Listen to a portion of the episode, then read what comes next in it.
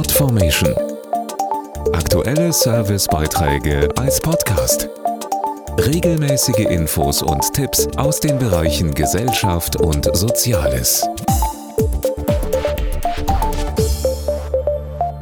Am 19. August ist Welttag der humanitären Hilfe.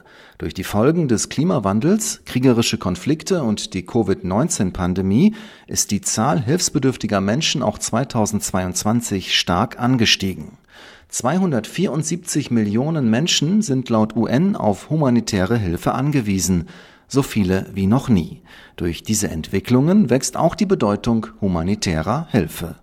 Der Welttag der humanitären Hilfe würdigt den Einsatz der Helferinnen und Helfer nach Naturkatastrophen und schweren Krisen. In Ländern wie Afghanistan, der Ukraine oder Syrien riskieren sie ihr Leben, um Menschen in Not zu helfen. Dazu Manuela Rosbach, Vorständin von Aktion Deutschland hilft. Die Helferinnen und Helfer unserer über 20 Hilfsorganisationen haben sich dem Ziel verschrieben, Menschen in Not Schutz und Sicherheit zu bieten. Sie helfen Betroffenen nach Katastrophen nicht nur dabei, ihr Überleben zu sichern, sondern unterstützen auch auf dem Weg zurück zu einem selbstbestimmten Leben in Würde. Dabei orientieren sie sich an individuellen Grundbedürfnissen und den einheitlichen Spielregeln für die humanitäre Hilfe. Bekannt sind dafür die Sphere-Standards, die einen respektvollen Umgang mit den Menschen ermöglichen sollen.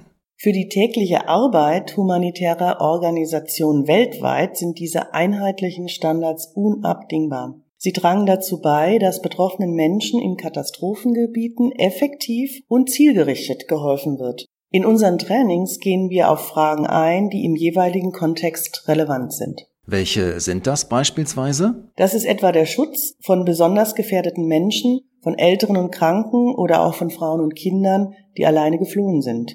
Helferinnen und Helfer leisten hier unter gefährlichen Bedingungen eine wichtige Arbeit, die betroffenen Menschen dabei hilft, ein Leben in Würde zurückzuerlangen. Mehr Infos auf aktiondeutschlandhilft.de Podformation.de Aktuelle Servicebeiträge als Podcast.